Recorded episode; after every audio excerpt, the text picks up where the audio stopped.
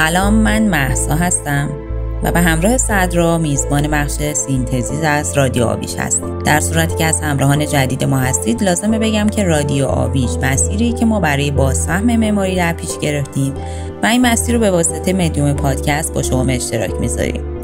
در بخش synthesis ما به واسطه گفتگو با افراد صاحب نظر این مسیر رو پیش می‌بریم. در فصل اول از این بخش تحت عنوان معماری چی نیست. تلاش ما بر اینه که علاوه بر شناخت بهتر از مسائل درونی دیسیپلین معماری و گفتمانهایی که توی این حوزه وجود داره قلمروهای مابین معماری و حوزه های دیگه از دانش رو جستجو کنیم. در 15 امین اپیزود سینتزیس و در گفتگو با پویان بیسته عزیز سعی می‌کنیم تا درباره دانش آینده پژوهی بیشتر بدونیم و راجع با ارتباط معماری و این حوزه از دانش کنکاش کنیم. پویان بیزه آینده پژوه متخصص طراحی گمان زنانه و روایتگر چند رسانه‌ای علمی و تخیلی هستند. پویان در سال 95 موفق به دریافت مدرک کارشناسی ارشد معماری در شاخه فناوری های وضعیت محور از دانشگاه ایالتی نیویورک در بافلو شدند و همچنین در این مدت به همکاری با مرکز معماری و فناوری های وضعیت محور یا CAST مشغول بودند. پویان هم بنیانگذار استودیو سنریتیو Design Collective هستند و از سال 95 به فعالیت های آموزشی و پژوهشی از جمله در مرکز نوآوری شهری تهران و کانون معماران معاصر مشغول بودند. ایشون همچنین سابقه همکاری به عنوان مدیر بخش پژوهش و توسعه رو در دفتر معماری دیگر در کارنامه خودشون دارند و عضو رسمی فدراسیون جهانی آینده پژوهی یا WFSF و مؤسس شعبه تهران گروه غیر انتفاعی Design Futures Initiative یعنی معتبرترین نهاد و جامعه علمی و حرفه‌ای بین‌المللی در زمینه طراحی گمانه‌زنانه هستند. همچنین بخش از فعالیت های پژوهشی پویان در سالهای اخیر نشریاتی مثل اوری Review، Human Futures و Fabric بازنشر شده و ایشون همکنون به عنوان آینده پژوه روایتگر در حال همکاری با لابراتوار نوآوری شهر آینده هستند. امیدواریم که در یک ساعت و نیم آینده از شنیدن این اپیزود لذت ببرید و در صورت تمایل رادیو آویج را از طریق لینک موجود در صفحات اینستاگرام و تلگرام ما به نشانی هامی از داخل و یا خارج از ایران حمایت کنید.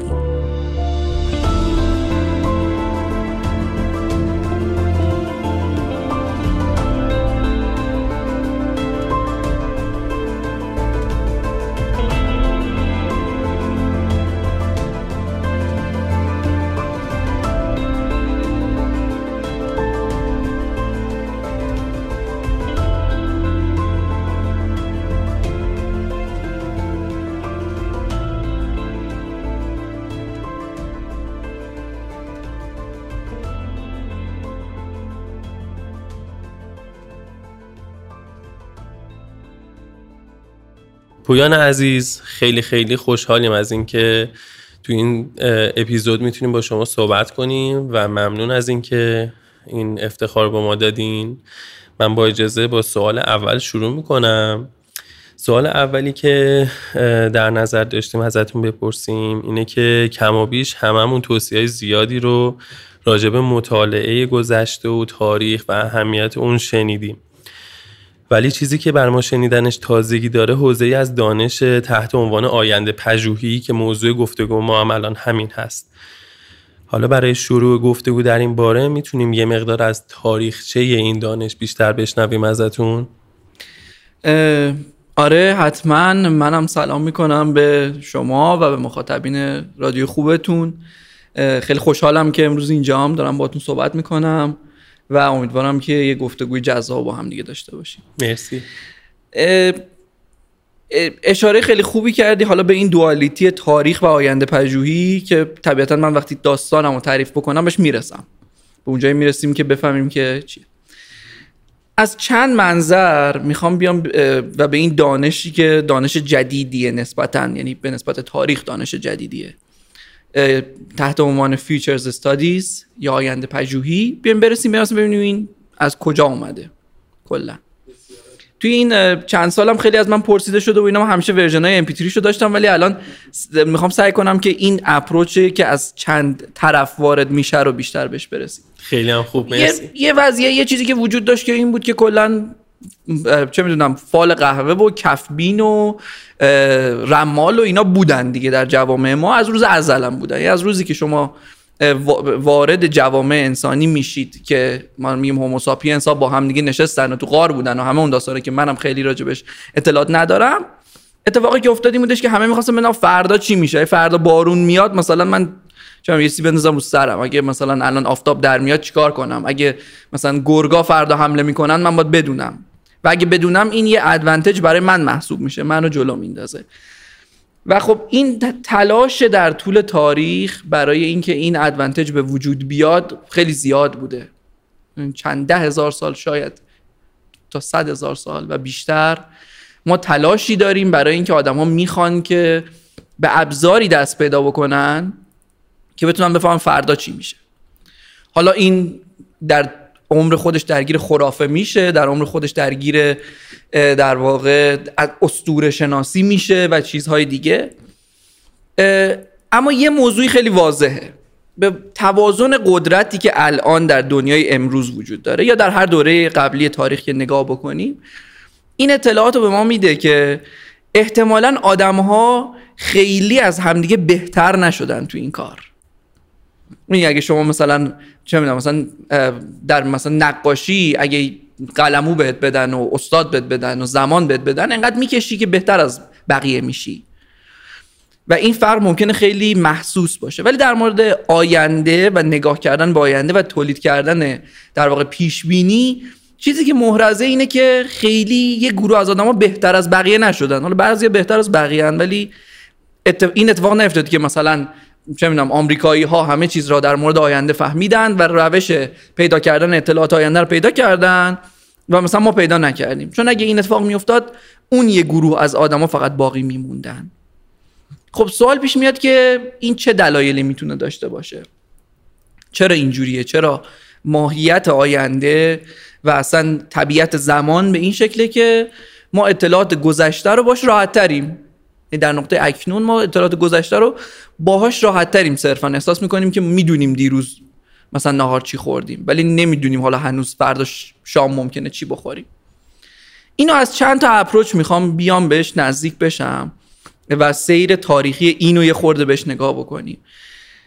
یه اپروچی که من خیلی دوستش دارم مسئله فیزیکه. نمی‌دونم مثلا از در فیزیک بهش نگاه بکنم. برای زمان یک پارامتریه. همه ما یه درک و یه perception ی ازش داریم در روزمره. مثلا میگیم من مثلا شما رو ساعت دو بعد از ظهر می‌بینم احتمالا یه توافقی هم داریم که دو بعد از ظهر کیه؟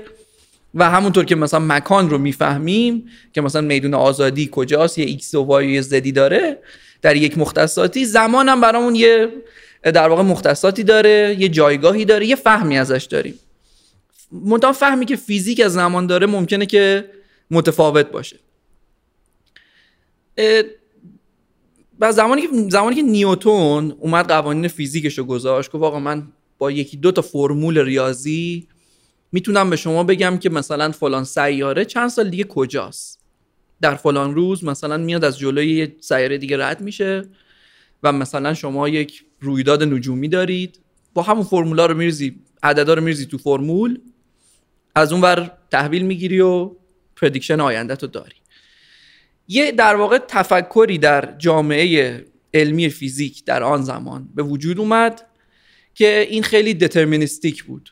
یعنی می‌گفت آقا ما اگه وضعیت تمام ذرات در این لحظه رو بدونیم و این وضعیت عبارت است از مکان و momentum فکر میشه تکانه. ما اگه مکان همه اشیا و مومنتوم همه اشیا رو بدونیم حالا همه اجزا رو همه ذرات رو بدونیم دنیا رو فریز بکنیم. اینا رو یه کاغذ برداریم بنویسیم. بنویسیم مثلا ذره A در این لحظه در نقطه A فلان بود در زمان فلان و اینم مومنتومش بود. اگه همه کائنات رو بنویسیم یا حالا اگه بخوایم یه ذره در واقع واقع بینتر باشیم یه مجموعه کوچیکتری از کائنات مثلا یه شیشه بذاریم توش گاز رو محبوس بکنیم کسی که اتفاق هم میفته می‌تونیم از روی این عددا حساب بکنیم بقیه وضعیت این سیستم رو تا الی‌الابد می‌تونیم project بکنیم. می‌تونیم predict بکنیم که تو هر لحظه این کجاست. به اون آدمی که اینو داره می‌نویسه بهش میگن Laplace's demon یعنی اون دانشمند لاپلاس اومد گفت یک شیطانی رو می‌تونیم تصور بکنیم که این شیطانه از همه اینا خبر داره. حالا به یه طریقی این اطلاعاتی که خیلی هم زیاده رو استور اگه بتونه بکنه دیگه کل کائنات رو می‌تونه بفهمه. نه فقط هم آیندهشو و گذشتهشو. تمام این سیستم رو از روی یک لحظه فریز شده می‌تونه بفهمه. این فهم عمده ما بود از جهان نی که داشت اطراف ما میگذشت. دو تا موضوع به این فهم آسیب می‌زنه. در قرن بیستم. یه یه بکراندش که حالا اون اتفاقاتیه که در واقع برای انیشتین میفته با زمان که میگه اوکی پس زمان می‌تونه خودش یه سرعت داشته باشه. زمان ابسولوت نیست. زمان یه چیزی نیستش که با تیک مشخص داره میره. ساعتهای ماها با هم ممکنه که توافق نداشته باشن در گذر زمان. ولی یه اتفاق جالب دیگه ای افتاد. اتفاقی که افتاد یک دانشمند هواشناس به نام لورنز یه ماشینی درست کردن می‌خواستن هواشناسی بکنن. یه ماشینی درست کردن که 6 تا پارامتر آب و هوا رو می‌گرفت. دما رو بهش می‌دادن سرعت باد رو بهش می‌دادن و اطلاعات دیگه 6 تا اطلاعات رو بهش اینپوت می‌دادن. بعد یه دکمه run داشت می‌زدن run. این ماشین شروع می‌کرد وضعیت های بعدی این آب و هوا رو plot می‌گرفت هی پرینت می‌داد بیرون. خب این دقیقا همون کاره اون شیطان لاپلاس دیگه همون کاره. ما یه سیستم داریم که سیستم آب و هواه حالا این سیستم یه سری متغیر داره. این متغیرها رو الان می‌دونیم چیان اینا رو میدیم به ماشین. ماشین فرمولا رو داره. ماشین می‌دونه این سیستم چجوری رفتار می‌کنه. شروع می‌کنه به پلات گرفتن. میده بیرون این پلات ها رو. و مثلا خب تا مدت هم با همین وضعیت آب و هوا رو تحقیقات می‌کردن و مطالعات می‌کردن. یه روز یه اتفاقی میفته این آقا می‌خواد که یک سری از این عددا رو دوباره تو ماشینش ران کنه. منتها قبلا همین عددا رو ران کرده بوده. یعنی یه ست شیشتایی عدد رو مثلا دیروز صبح اومده بوده داده بوده به ماشین. ماشین تا شب پلات گرفته بوده. مثلا 20 مرحله جلو رفته بوده. این میاد میگه خب آقا ولش کن من دیگه نرم از عدد اولیا بیام چون این برای کامپیوتر من دوباره طول می‌کشه من یه روز کاری عقب میفتم میگه خب من میام از مرحله مثلا 14 ام 15 ام حالا اینا همه من دارم خیلی کلی دارم میگم دیگه اینا دقیق تر باید بهش نگاه بکنیم. میاد این عددا رو از یه ذره جلوتر میده به ماشین. می عددا رو میده به ماشین دوباره پلی رو می‌زنه میره چایشو می‌خوره برمیگرده. می‌بینه جلل خالق تو پلات قبلی که داشته و پلاتی که الان داره تا یه جایی عددا عین همن. از یه جایی بعد شبیه همن. توی دسیمالای جلوتر دارن با هم دیگه اختلاف پیدا می‌کنن و از یه جایی بعد کلا این میگه مثلا یه روز آفتابی اون میگه یه روز مثلا برفی. دوباره این آزمایش امتحان می‌کنه. یعنی میگه خب این قطعا ماشین خراب شده. میره ترانزیستورایی که احتمالا لامپی بوده نمی‌دونم چی بوده رو میره چک می‌کنه باز می‌کنه میبنده. می‌بینه خب این ما الان با یه ماشینی مواجهیم که ظاهرا باید deterministic کار بکنه ولی داره deterministic کار نمی‌کنه. یه مدتی طول می‌کشه تا بفهمه که این discrepancy از کجا داره میاد. از اینجا میاد که ماشین توی محاسبات خودش تا 6 عدد بعد از اعشار رو حساب می‌کرده اما تا سه عدد بعد از اعشار رو plot می‌کرده. و زمانی که لورنس بر برگشته بوده این عددا رو بزنه همون سه تا, سه تا در واقع digit بعد از اعشاری که می‌دیده رو وارد کرده بوده. و اون سه تای دیگر رو ماشین صفر قلمداد کرده بوده. این یعنی اینکه یه پارامتر آب و هوایی. از سه تا اعشار به اون طرفش یه خورده هایی داشته که اون خورده ها باعث شده که این بعد از گذشته مثلا چند روز اصلا یه آب و هوای دیگه ای بشه. این اون چیزی که ما بهش میگیم chaos. این آقای لورنس بعدا میره این معادلات رو حل می‌کنه و یه paper خیلی معروفی می‌نویسه که آیا بال زدن پروانه در برزیل می‌تواند به طوفانی در تگزاس منتهی شود. این اون اثر پروانه ایه که ما راجبش حرف می‌زنیم. اینه داستان اثر پروانه ای دلیل که میگه اثر پروانه ای که این معادله رو که حل می‌کنه گراف شبیه پروانه میشه. یه خوشمزگی اینجوری می‌کنه و میگه که این در واقع رقم چهارم و پنجم و ششم بعد از اعشار مثل اثر یه پروانه است که بال می‌زنه. ولی همین می‌تونه بیاد سیستم شما رو تغییر بده. نتیجتا سیستم هنوز deterministic ه ولی شما data ی دقیقی ندارید. که بدید به اون شیطان لاپلاس. این یه اتفاقه. یه اتفاق دیگه هم اون اصل عدم قطعیت هایزنبرگه که میاد میگه که شما مکان و مومنتوم دقیقا همون دوتا چیزی که نیاز دارید که بخورونید به اون ماشین ذهنی دترمینیستیکتون رو. بدید بهش هیچ وقت نمی‌تونید این دوتا رو با هم با صد درصد دقت اندازه گیری بکنید اگه بیاید فوکستون رو بذارید روی مکان ذره. در در مکانیک کوانتومی هر چقدر که فوکستون بیشتر میشه عددهای بعد از اعشار بیشتری تولید می‌کنید تا حالا به یه اون ثابت پلانک نزدیک بشید بگید دیگه این قطعا همینجاست. از اون طرف دارید داده های مومنتوم رو دقتشو کم می‌کنید یا بالعکس. نتیجتا ظاهرا با وجود این که حالا حالا حداقل فعلا که اینجاییم با وجود این که ما فکر می‌کنیم که این دنیا یک ماشین دترمینیستیکه ولی حالا یا نادانی ما نسبت به داده یا اصلا تلاش خود کائنات برای اینکه تو نتونی اون داده رو درست پیداش بکنی باعث میشه که ما نتونیم که اون کار اون در واقع سیستم پردیکتیو صحیح 100 درصد درستمون رو بسازیم.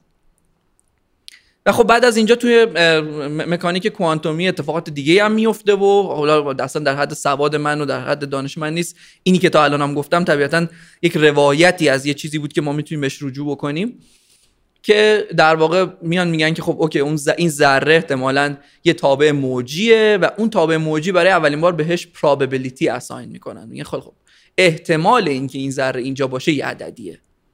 نه اینکه این ذره الان کجاست. اصلا نمی‌خوایم من بدونیم برای این تو فیزیک ما این تلاش رو داریم.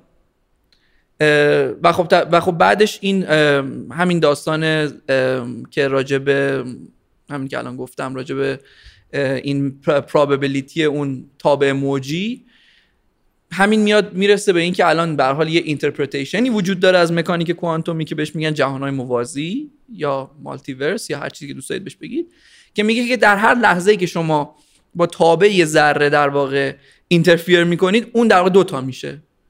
یکی داره یه کاری می‌کنه یکی داره یه کار دیگه می‌کنه. و یه عده کثیری از فیزیکدان ها یه چیزی هلوش آخرین سروی که من دیدم 14 15 درصد فیزیکدان ها قائل به یک ورژنی از این خانش از مکانیک کوانتومی هستن. چون در, در مکانیک کوانتومی مثل تفسیر داریم دیگه. مهمترینش تفسیر کوپنهاگه.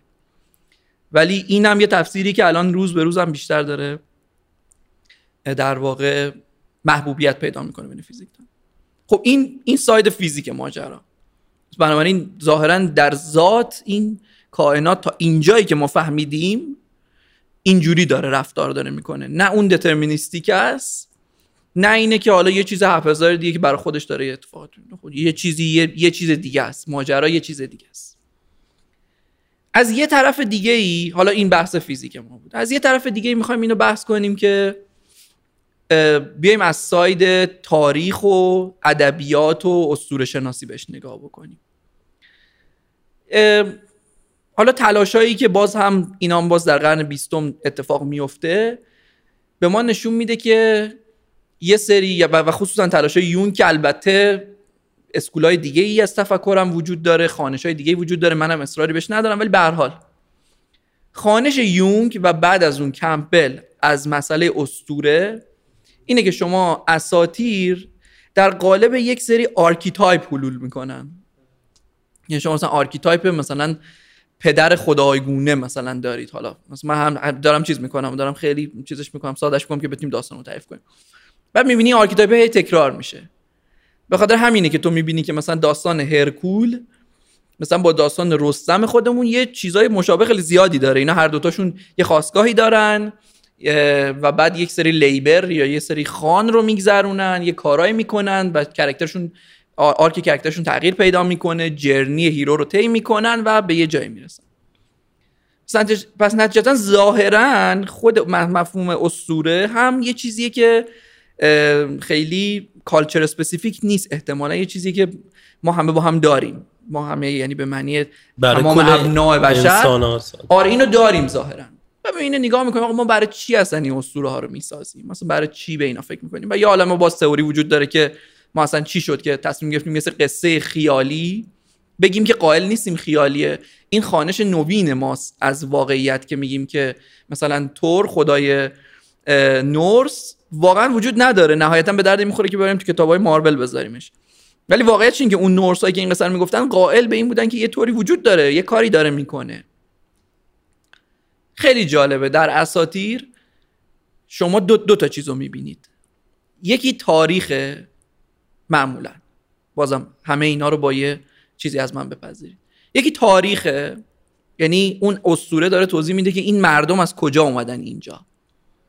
حالا می‌تونه حالا ما نمیگیم آدم و حوا آدم و حوا نمی‌تونه باشه ولی باقی داستان های خلقت که در اساطیر وجود داره ظاهرا همش از این جنسه. مثلا موجی اومد دریایی اومد یه, یه چیز به وجود حالا ما اینجاییم. و از یه طرف دیگه اساطیر همیشه توضیح میدن که بعدش چی میشه. خصوصا آخر و زمان و پایان جهان و یه همچین تمای همیشه وجود داره. اون اضطراب اون انسانی که داره در حالا اون هزاره ها به این موضوعات فکر می‌کنه رو ما در نظر نمی‌گیریم. چون علم به ما کمک می‌کنه که خیلی از این ناشانخته ها رو بفهمیمشون. وقتی اون استراب رو اضافه می‌کنید به داستان یا متوجه میشید که اوکی این دنبال یه چیزی می‌خواسته این استراب رو کم بکنه. اوکی این می‌خواسته بفهمه که من چرا اصلا اینجا؟ من یهو من که نفهمیدم چی شد که. هیچ از ما مثلا حتی لحظه تولدمون یادمون نیست. اومدیم بعدش هم میریم اصلا معلوم نیست چی داره میشه. نتیجتا برای اینکه از این استراب کم کنه و برای اینکه این هویت یابی رو بکنه دست می‌زنه به داستان سازی هیچ راه بهتر از این هم نداره. کلا آدم از ندونستن بعدش میاد دیگه باید جای خالی رو پر کنه. دقیقا. دقیقا. می‌خواد بدونه. می‌خواد بدونه من از کجا آمدم آمدنم بهر چه بود و در تمام ادبیات شما میگردید پر از این رد پاهاست تلاش هایی برای اینکه من کجام من کیم من چیم. یه بخش این تلاش هم تلاش های هویتیه. من به واسطه یک داستانی به خودم هویتی میدم یا به خودم اعتبار و مشروعیتی میدم. مثلا میگن که شاهنامه بازم من سوادم نمیکشینم شنیده هاست. شنیده های شخصیمه. طبیعتا میشه رفت همین رو خوند.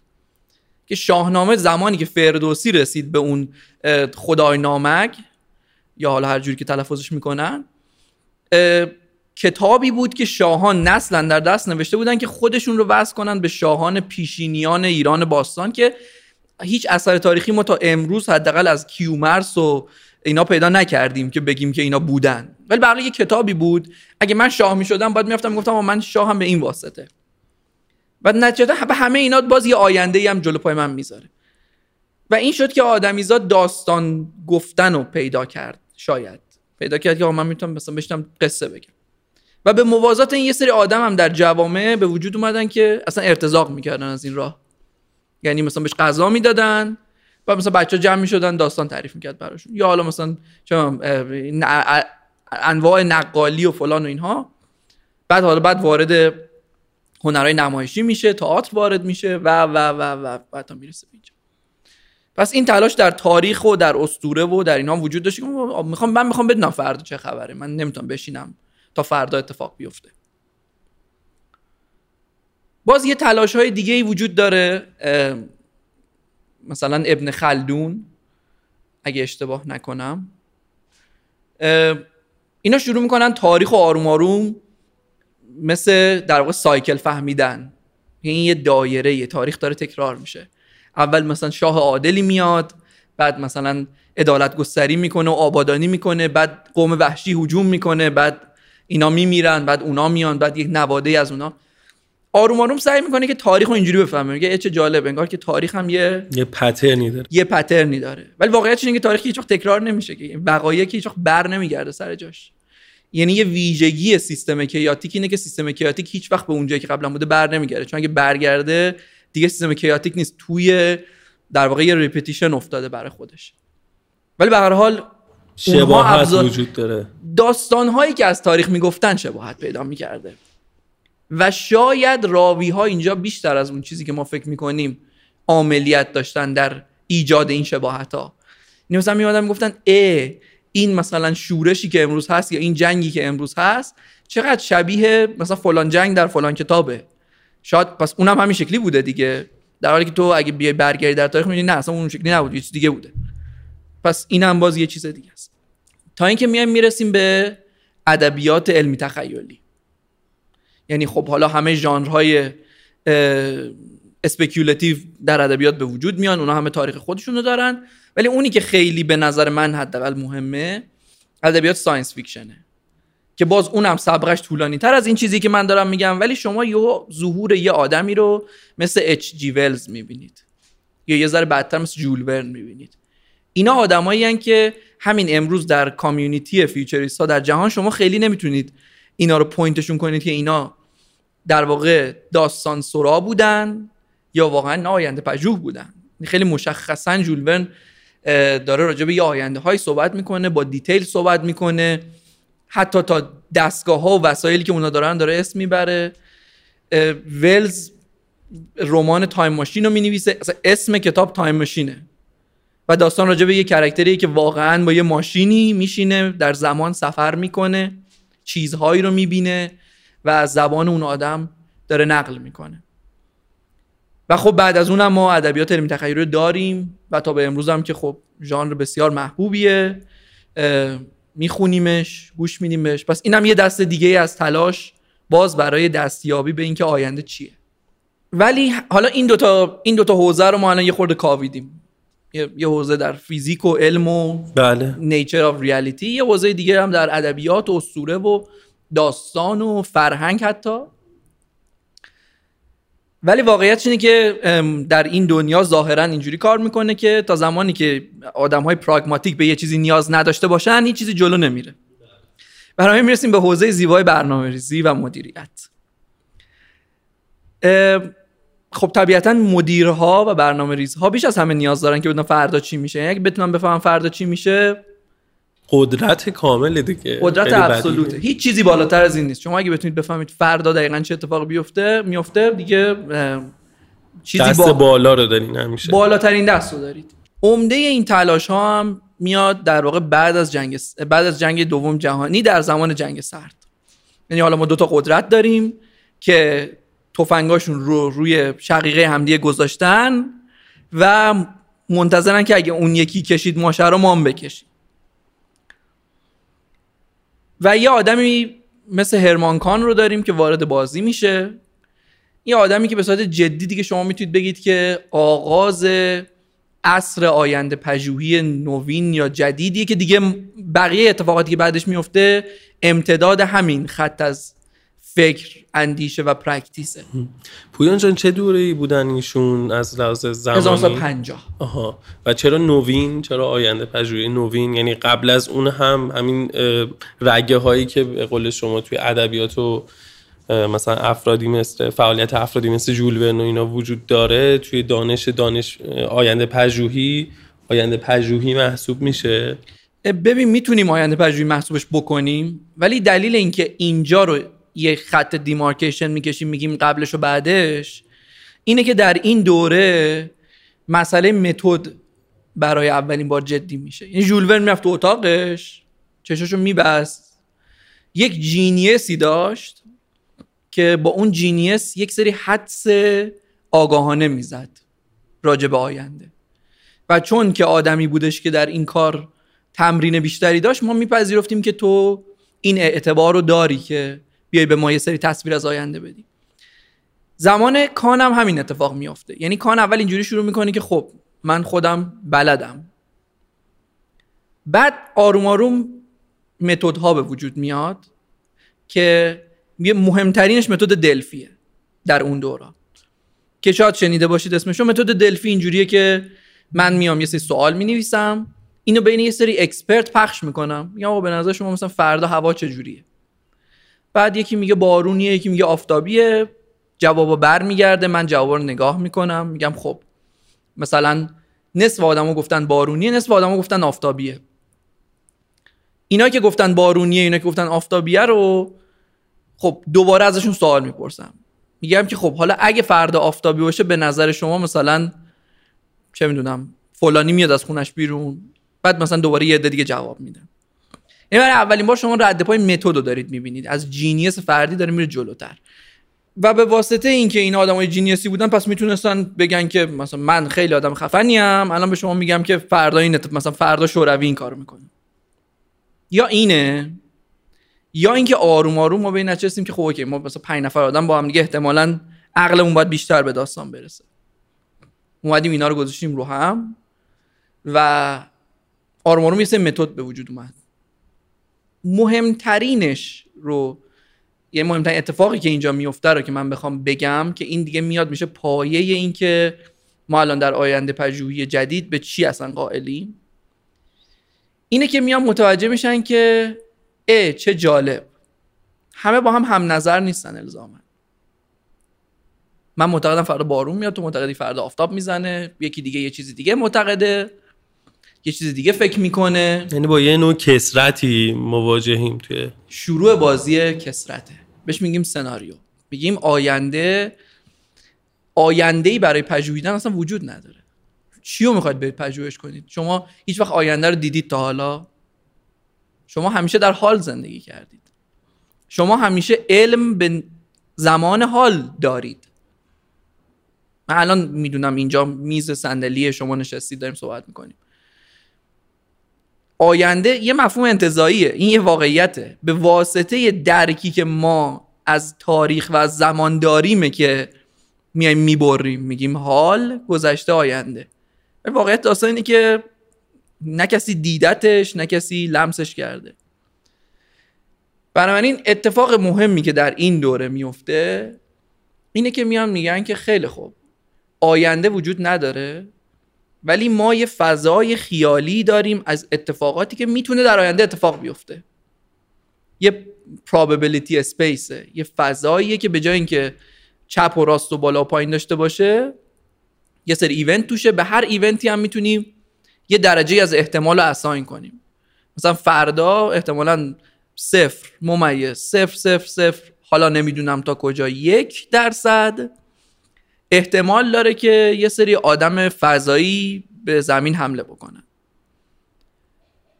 ولی مثلا چه می‌دونم 90 درصد احتمال داره مثلا فلانی بره سر کارش.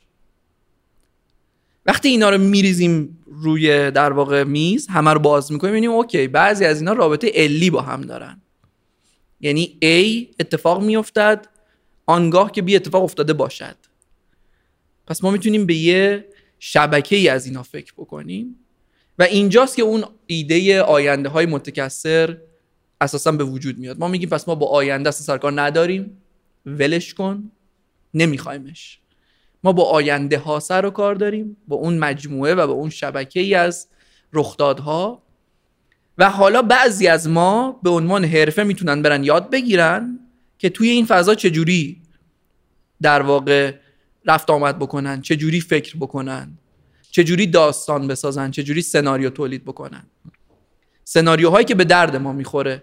یعنی الان شما در بالاترین سطوح نظامی مدیریتی اقتصادی سیاسی جهان می‌بینید که هر چند سال یه بار خب خیلی از اینا رو پابلیش نمی‌کنن بعضیش رو می‌کنن. یه پروفایل سناریو میدن در افقای متعدد. میگن در ده سال آینده ما با این چهار سناریو سر و کار داریم. اینا صرفا دارن به مدیران اون شرکت میگن که ببین حواست باشه تو تو یکی از این چهارتایی. برو ببین کدومش رو می‌خوای. برو ببین درگیر کدومش هستی. پس بنابراین این که ما درگیر عدم قطعیتیم در آینده و این عدم قطعیت همون عدم قطعیتی که داره از کیاس میاد همون عدم قطعیتی که داریم تو فیزیک میفهمیمش این باعث میشه که ما الان تلاشامون تلاش های بهتری باشن. سوال مشخص تره من الان نمی‌خوام بدونم فردا چه اتفاقی دقیقا میفته چون می‌دونم که نمی‌تونم بدونم. ولی می‌تونم در این فضای آنسرتنتی در این فضای عدم قطعیت یه چیزایی رو بفهمم. و اگه خیلی مدیر بهتری باشم اگه مثلا آدم زبده تر و دنیا دیده تری باشم احتمالا می‌تونم با مقدار بیشتری از این عدم قطعیت ها سر و کله بزنم. می‌تونم میگم اوکی من 10 تا پارامتر عدم قطعیت رو نگه میدارم تو این پروژه و اینقدر مدیر خوبی هستم که اینو تا آخر می‌برم و بهترین آوتکامی که می‌خوام از توش می‌کشم بیرون. این الان اون اسنس حالا آینده پژوهیه که در در واقع نیمه دوم قرن بیستم دیگه به این شکل تقریبا جا افتاد و شکل گرفت و امروز هم ما هم به ادبیاتش دسترسی داریم هم به منابعش و هم به حرف من. خب من سلام کنم. عقب افتاده من سلام کردم. خیلی داشتم لذت می بردم و یه عالم سوال همین ابتدای کار بر من ایجاد شد که حالا می‌ذارم ببینیم تا آخر چی میشه. امیدوارم که این سوالام یا بیشتر بشه که برم دنبالش جوابش رو بگیرم. تا حالا چیزی که من متوجه شدم توی این سیر فیزیکی و تاریخی که داشتیم صحبت کردیم ازش حس کردم که بیشتر میشه جنبت اینطور جنبندی کرد که یه تلاشیه که انسان در طول تاریخ انجام داده به روش های مختلف چه فیزیک چه با ادبیات برای اینکه اون چیزی که از برای خودش مبهمه. مجهولات خودش رو چه از هویت گرفته چه فردای خودش. تلاش می‌کنه که خودش رو به یه چیزی در واقع دستاویزی برای خودش پیدا بکنه که از این ندانستن رهایی پیدا کنه. و خب این اینا رو وقتی با این زاویه من نگاه می‌کنم بهش خیلی جالب تر میشه. یعنی یه حلقه اتصالی بین تمامی اینها اتفاق میفته ادبیات و فیزیک هر چیزی که دیگه هست. چه زمانی که خب رمالی استفاده می‌شده و درباره پادشاه ها استفاده می‌کردن این کارو یا اینکه مثلا تو ادبیات و نقالی خودمون هست. اینا خیلی این نکته رو بر من روشن می‌کنه که دقیقا اون نمی‌دونم این درسته یا نه شما می‌خوام ازتون بپرسم. این اتفاق جنسش همین اتفاقیه که مربوط به داستان آینده پژوهی میشه. یعنی من فکر می‌کنم که تا اون آدم چند هزار سال پیشم وقتی این تلاش ها رو می‌کرده با اون با اون هدفی که اون موقع داشته هنوزم این هدف هست اما دیولپ شد شدهش با اون نگرشی که این روزها داره. و اینم بگم که دیگه دوباره وسط صحبت نپرم. میشه از ما این احتمالات رو اینجوری نگاه کنیم که این احتمالات حاصل تجربیات ما هستن. یعنی مثلا همونقدر که ما تجربه داریم که امروز 90 درصد من می‌خوام برم سر کار ولی یک هزارم درصدی آدم فضایی میاد این نگرش ما نسبت به دنیاست. چون من تجربه کردم سر کار رفتنم و ولی تجربه نکردم اما یه داستانی شنیدم از آدم فضایی ها این توش دخیله خب من میرم سراغ سوال اولت. طبیعتا آینده پژوهی هم مثل هر حوزه دیگه از دانش که ما حالا باش سر کار داریم برای هویت پیدا کردن حداقل یا برای اینکه چیز جدیدی پیدا بکنه یا به هر دلیل دیگه ای سعی می‌کنه که تاریخ خودش رو هم مدون بکنه دیگه. یعنی یه سری آدم هستن کار دارن کار می‌کنن روی مسئله که تاریخ آینده پژوهی تاریخ تلاش های انسان برای فهمیدن آینده کلا چیه؟ وندی شولز که یکی از آینده پژوهای مطرح حال حاضره حداقل بعد از اینکه وندل بلم مرد ببخشید فوت شدن پارسال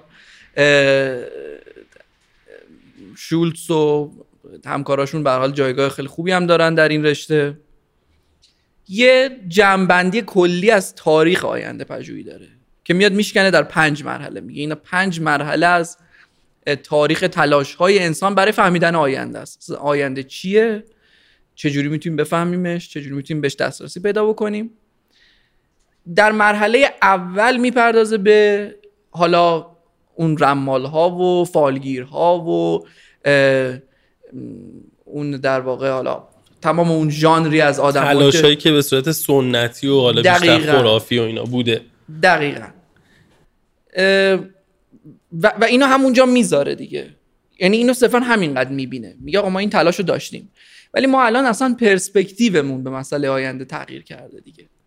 یعنی دیگه نمی‌خوایم که مثلا نمی‌خوایم بدونیم که فردا دقیقا چی میشه. می‌دونی؟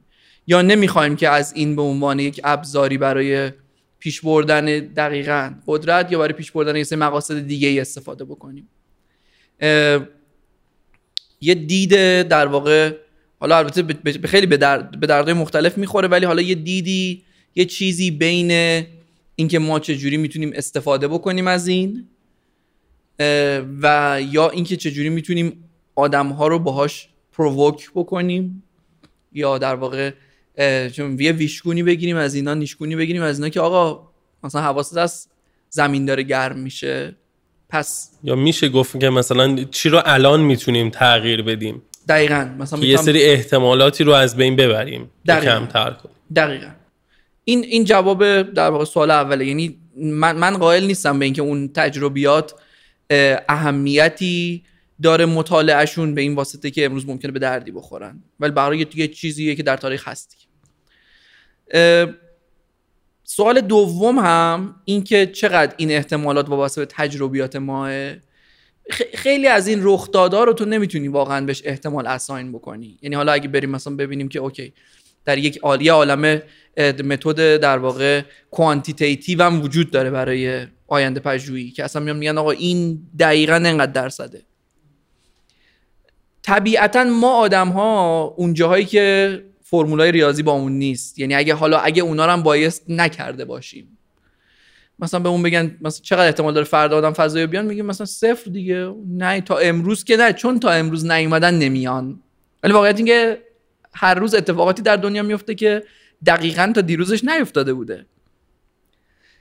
به خاطر همین هم هستش که ما خیلی وقتا این کتگوری های probable و plausible و possible و preferable و یه عالم از این پیا همیشه تو جیب یانده بجا هست کلا عالم از این پیا دارن. به خاطر اینکه به خاطر اینکه می‌خوایم بگیم که خب ببین این دیروز اتفاق افتاد پس شاید فردا اتفاق بیفته پس این پراببله ولی یه چیزی هستش که ممکن اتفاق بیفته ولی تا حالا اتفاق نیفتاده. پس این پاسیبله ولی کلا ما همیشه این تلاش رو داریم که اون بایس رو دور نگه داریم. و طبیعتا این یکی از چالش هاست. اینکه چقدر به تجربه ما وابسته است خیلی وقتا زیاد سعی می‌کنیم با در واقع با با با ورکشاپ هامون با کار جمعی کردن کمترش بکنیم. یعنی مثلا شاید من فکر می‌کنم که احتمال کمه. شاید به نظر جمع اینجوری نباشه. دقیقا. و نباید فراموش کنیم که یه عملیاتی هم ما نسبت به آینده داریم. یعنی ما اگه هممون با هم بیایم یه تصویری از آینده بسازیم احتمالا چون که براش تلاش می‌کنیم. به این معنی نیستش که این اون فعل مجرد از ماها که نیستش که اون اتفاقات مجرد از ماها که نیست. ماها عوامل جلو بردن این تاریخیم به آینده. پس بنابراین از این ورم می‌تونیم بهش نگاه بکنیم که اهمیت داره. حداقل خیلی زیاد. مرسی. حالا این سوالم بر من ایجاد شد. سوای سوالی که از پیش آماده کرده بودیم که این دانش آینده پژوهی از کی پشتوانه دانشگاهی پیدا کرد و آیا یک دیسیپلینه؟ و بعدی اینکه یک در واقع حالا طبق اون چیزی که من پیشتر از این گفتگو می‌دونستم از آینده پژوهی و از خودتون یاد گرفته بودم یک مخروط معروفی وجود داره که در واقع خیلی این داستانای پیهایی که شما گفتین رو توضیح میده. و اگه بشه الان اینجای بحث ازش بیشتر بدونیم ممنون میشم و البته اینو بگم که بعد از این گفتگو ما توی رفرنس هایی که در واقع توی اینستاگرام و این ور می‌ذاریم به صورت ترسیمی هم اونو برای شنونده ها در واقع نمایان می‌کنیم. بله آینده پژوهی یک دیسیپلینه پشتوانه دانشگاهی داره. در دانشگاه های متعددی الان خوباشو که بخوام اسم ببرم در دانشگاه تام کانگ در تایوان سهیل عنایت الله. به صورت خیلی جدی اونجا هستش. در دانشگاه ملبورن اگه اشتباه نکنم. کلا استرالیایی ها و نیوزیلندی های زیادی وجود دارن. من نمی‌دونم چطوری. زیادن. در دانشگاه تگزاس در آستین اگه اشتباه نکنم پیتر هاینز الان داره کار می‌کنه. در کارنگی ملون خصوصا در دانشگاه دیزاین الان با ورود استوارت کندی از اگه اشتباه نکنم دو سال پیش بود که از اوکد رفت اونجا. تلاش های خیلی زیاد این شکلی وجود داره. در اروپا خیلی زیاده. منتها اونا چون مکاتبشون یه خورده متفاوته. مخصوصا در فرانسه la prospective و یا روش هایی که سالهاست برای خودشون یه مقدار جدا develop کردن ولی به حال بله دانشگاه هایی وجود داره. رشته های futures studies وجود داره در از master وجود داره PhD ش وجود داره درس میدن یاد می‌گیرن از هم. توی ایران همین الان که ما داریم با هم صحبت می‌کنیم دانشگاه تهران البته تا اونجا که من شنیدم دوره رو دیسکانتینیوت کرده یعنی دیگه ادامه ندادن دوره مسترشون رو. محسن تاهری دکتر محسن تاهری همین الان در دانشگاه اصفهان. دارن این رشته رو شما کنکور بدید. یه دانشگاه هم در قوم این دوتا رو مطمئنم ازشون ولی حالا جای دیگه هم اگر کسی داره کاری می‌کنه که دست مریضاد ولی خب آره وجود داره بله. وجود داره کامیونیتی بسیار زیادی داره. فدراسیون جهانی آینده پژوهی ما داریم.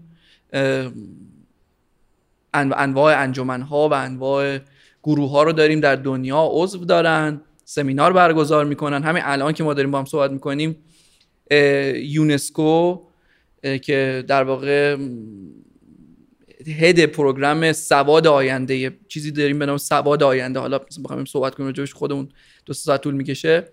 پروگرام سواد آینده داره یونسکو و الان که ما داریم صحبت می‌کنیم با هم سمینارشونه. یه سمینار چهار پنج روزه بود که منم دیروز صحبت کردم یه صحبت کوتاهی کردم.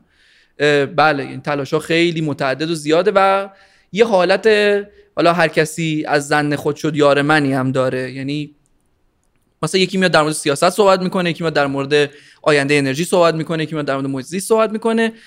چیزی که اینا رو به هم دیگه پیوند میده این برخورد حالا متدمندیه که این آدم ها و این حرفمندای متفاوت با این رشته داره مرسی. خواهش می‌کنم. در مورد اون cone of possibility space ی که صحبتشو کردی اون شاید شناخته شده ترین آبجکت این رشته است که یه مخروطیه و خیلی هم در یه لایه های بنیادینی با اون حرفایی که من تو اون بخش قبلی زدم ارتباط داره. به این معنی که اگه فرض بگیریم که شما لحظه اکنون رو در هر سیستمی می‌تونید کامل بفهمیدش و هیچ آنسرتنتی برای شما نداره. شما الان می‌دونیم چه خبره.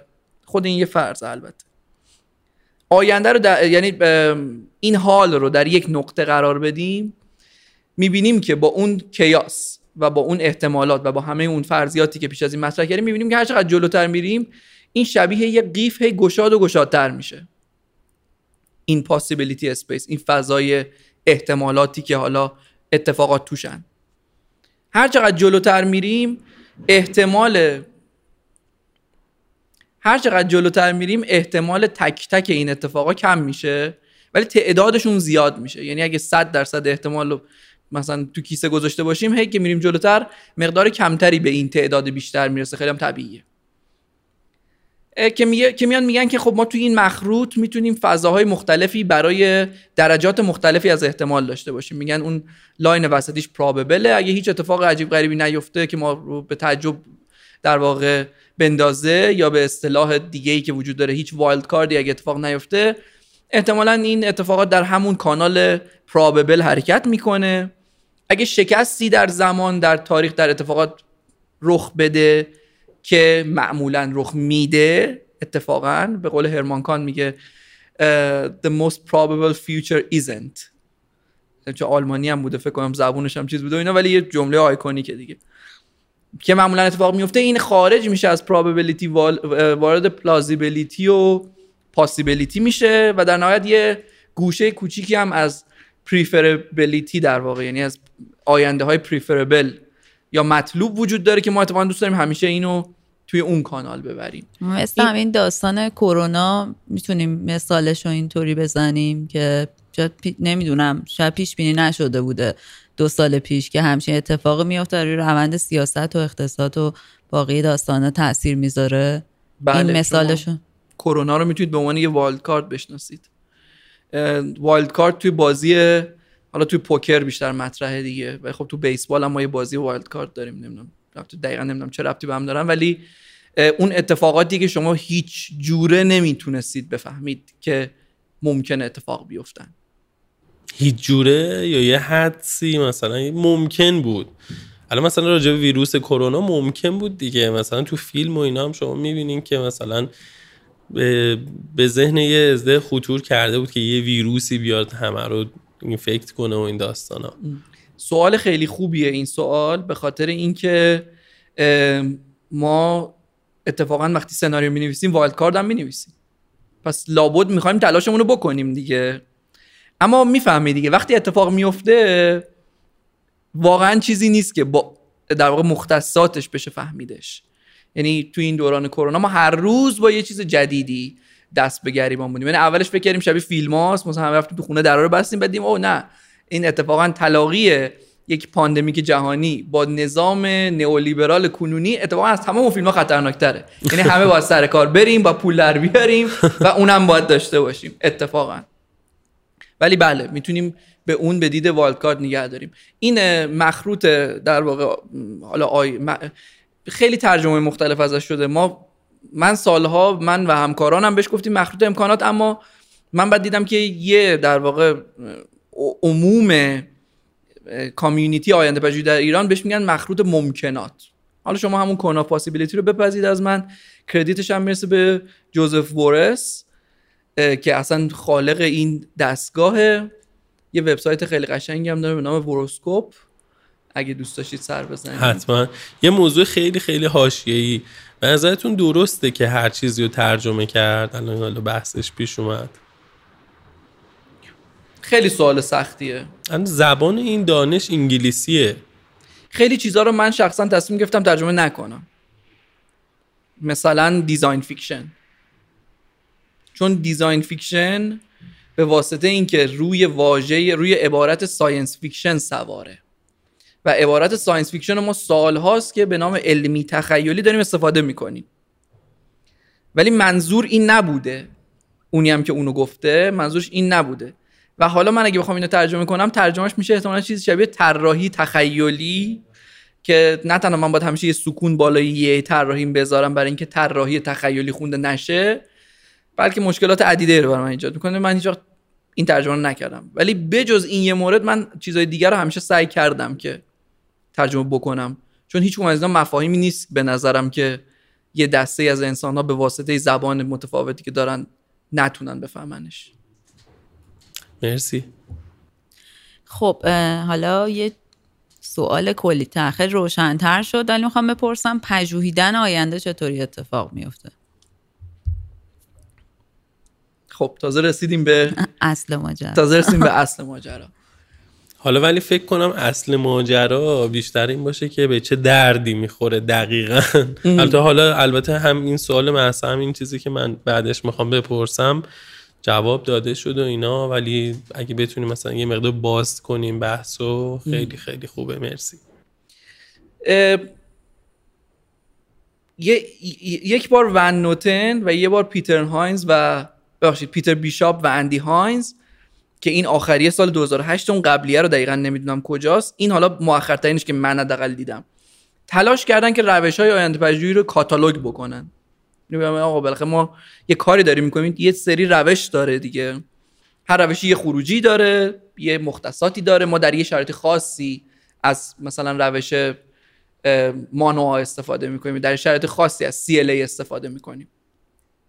یه سری روش های دیگه هم بودش که خود این روش یه خورده کلیتر از آینده پژوهی بود ولی کاربرد زیاد داشت. مثلا CLA با اینکه مطمئنا یکی از روش های آینده پژوهی مستقیما به شما آینده نمیده. اتفاقا به شما مسیر تغییر رو میده. و خب اونا در واقع یه اسکولی از متفکرین این حوزه هستن که اعتقاد دارن که آینده چیزی جز تغییر امروز نیست. نتیجتا ما باید بریم مثلا تغییر رو. باید بریم چینج رو استادی بکنیم. این پژوهیدن آینده خب یه عالم متد داره دیگه. بسته به اینکه ما چی می‌دونیم چی نمی‌دونیم چی می‌خوایم بفهمیم. و تو آینده پژوهی شما چی نمی‌دونیم هم براتون مهمه. یعنی اینکه بدونید که چی چه چیزایی رو الان آنسرتنیتی های داستانتون کجا هاست اینم خیلی مهمه. شما باید بدونید که چه چیزایی رو می‌دونید چه چیزایی رو نمی‌دونید. چون یه وقتی ممکنه که شما فکر می‌کنید که ما مثلا یه چیزی رو نمی‌دونیم ولی میدونیمش. و این قطعا تاثیر می‌ذاره. یه عالم روش وجود داره. یکی میاد میگه آقا همه جمع شیم یه تمرینی بکنیم workshop بکنیم نتیجه بگیریم. یکی میگه نه ما پنج نفری میریم تو خونمون میشینیم. مثلا به نتیجه می‌رسیم. یکی دیگه میگه نه من اصلا اعتقادی ندارم به اینا من می‌خوام برم یه simulation کامپیوتری درست کنم. از این ور data رو بریزم توش از اون ور مثلا 10 سال آینده به من تحویل بده. به واسطه اینکه الان یه چیز اولوش 50 60 سال بیشتره که فعالیت آینده پژوهی اتفاق افتاده ما الان یه دیتابیس خوبی داریم از اینکه کدومی که از این روش ها بیشتر جواب دادن. بیشتر به کیا کمک کردن. و خب خود همین خیلی کمک می‌کنه که ما بتونیم بفهمیم که چیکار داریم می‌کنیم. مثلا احتمالا اگه یه مسئله اینجوری اومد سر وقتتون آینده پژوهان عزیز این کارو بکنید یا اون کارو بکنید یا یه کار دیگه بکنید نمی‌دونم. این یه طرف داستانه. که practice این چجوریه یه طرف دیگهش اینه که این آدم هایی که در این حوزه وجود دارن یه عدهشون consultant ن خودشون consultant ن دفتر مشاوره آینده پژوهی ما داریم در جهان. دفتر آقای فلانی و خانم بهمانی که سالها مثلا کار کردن و تلاش کردن. فعالیت می‌کنه. شما پروژه تعریف می‌کنید. شما شما می‌تونید دولت باشید. می‌تونید ارتش باشید می‌تونید شرکت باشید می‌تونید business باشید می‌تونید فرد باشید. پروژه تعریف می‌کنید مثل مشاوره معماری میرید پولشو میریزید کارت می‌کشید کارتون رو تحویل می‌گیرید و میرید خونتون این یه فرمت ماجراست. این فرمتیه که توی ایران من الان خیلی کم دیدم. که یکی بیاد بگه آقا من دقیقا می‌خوام که این کارو بکنم. در سطوح خیلی بالا اتفاق افتاده در حوزه نظامی اتفاق افتاده بانک ها بعضیاشون این کارا رو کردن. می‌دونم که خیلی هاشون الان همین الان درگیرن. این پیش بینی انتخابات و چیزایی که در اثر داده کاوی این داستان ها انجام میشه پیش بینی ها اینا هم تو همین حوزه میگنجه یا داستانش فرق داره؟ اینا توی همین حوزه میگنجه. خیلی هایی که در واقع کار آینده پژوهی انجام میدن یه همچین سرویس هایی رو هم میدن و یه همچین پروژه هایی رو هم قبول خواهند کرد از شما. ولی خب در در حوزه دیگه هم کار می‌کنه دیگه. یعنی مثلا یه عده مدل هایی دارن که داداشون رو وارد می‌کنن نتیجهشون رو می‌گیرن. نیازی به اونقدر کار دیپ ممکن اصلا نداشته باشن. ولی بله یعنی مثلا در انتخابات آمریکا احتمالا از اینجور سرویس ها و از جور خدمات زیادی برون میشه. خصوصا در حوزه مطالعات استراتژیک. یعنی اون به شما اون تصاویر آینده به شما کمک می‌کنه که شما استراتژی داشته باشید و بتونید که در واقع بر اساس اونا برنامه ریزی بکنید. ولی یه مدلی از کار که خیلی مرسومه اینه که پروژه هایی اتفاق میفته مثلا در ایران پروژه های طراحی شهری اتفاق می بخش پروژه برنامه ریزی شهری اتفاق میفته عموما میگن که شما تو تیمتون باید آینده پژوه داشته باشید و عموما در واقع بندی در خدمات وجود داره تحت عنوان اینکه شما باید مثلا یه سه سناریو تحویل بدید. اگه بخوام بگم که practice ش چه شکلیه practice خود آینده پژوهی یعنی نه. دیسیپلین های دیگه ای که حالا احتمالا می‌خوایم راجبشون صحبت کنیم که در تلاقی آینده پژوهی و طراحی قرار می‌گیرن. خود این practice این شکلیه. همچین سرویسی می‌تونه بده. همچین سرویسی می‌تونه بده. ولی خب طبیعتا به این واسطه که field جوانی هم هست روز به روز تغییر می‌کنه. یعنی خیلی وقتا یه پادکستی هست به نام FuturePod که با, با این آینده پژوه صحبت می‌کنه یه سوالی داره از همه می‌پرسه که خب شما چجوری communicate می‌کنید شما چجوری سرویستون رو ارائه می‌دید؟ خیلی خیلیشون میگن که ما در نهایت میریم میشینیم به طرف میگیم ببین اینو می‌خوای؟ می‌خوام من این کارو بکنم؟ خیلی وقتا ممکن اون کارو واقعا برای هیچ کس دیگه تا اون لحظه نکرده باشن. این احتمال وجود داره همیشه. مرسی پویان جان. حالا با وجود اینکه یه مقدار بیشتر دونستیم راجع به اینکه آینده پژوهی چطوری می‌تونه کمک کنه به امورات مختلف.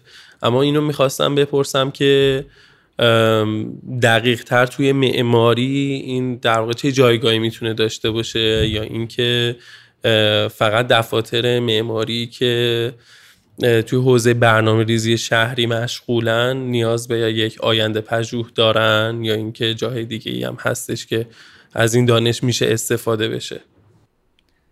ببین من این سوال رو می‌خوام همه اول کار دو بخشش بکنم. یه بخشش مربوط به speculative design و design fiction و experiential futures و اوناست که فکر می‌کنم که سوالاتی در اون زمینه هم وجود داره. بله. می‌ذارم اینو برای اونجا. آره چون اصلا حالا این معماری که گفتم ببخش میونه صحبتتون یه scope کلی دیگه. کلی می‌دونیم که approach مختلف وجود داره نسبت به معماری. مثلا کار لیام یانگو می‌تونیم معماری بدونیم کار مثلا چه می‌دونم آقای ایکسو که اینجا داره مثلا ساختمون می‌سازه اینم حالا یه عده معماری می‌دونن. یعنی یه با یه در واقع diversity طرف هستیم. من از همین scope خیلی در کلی پرسیدم. خب اگه بخوام اونو بخوام جوابشو بدم طبیعتا خب من منم الان تحت عنوان آینده پژوه یه جای مشغولم. می‌تونم ازش اسم ببرم؟ حتما حتما. من تو لابراتوار نوآوری شهر آینده الان تحت عنوان آینده پژوه مشغول به کارم. نتیجتا یک نفر حداقل تا به اینجای کار در جامعه دیزاین و معماری به این فکر کرده که من احتمالا یه آینده پژوه تمام وقت می‌خوام که کنار دستم باشه.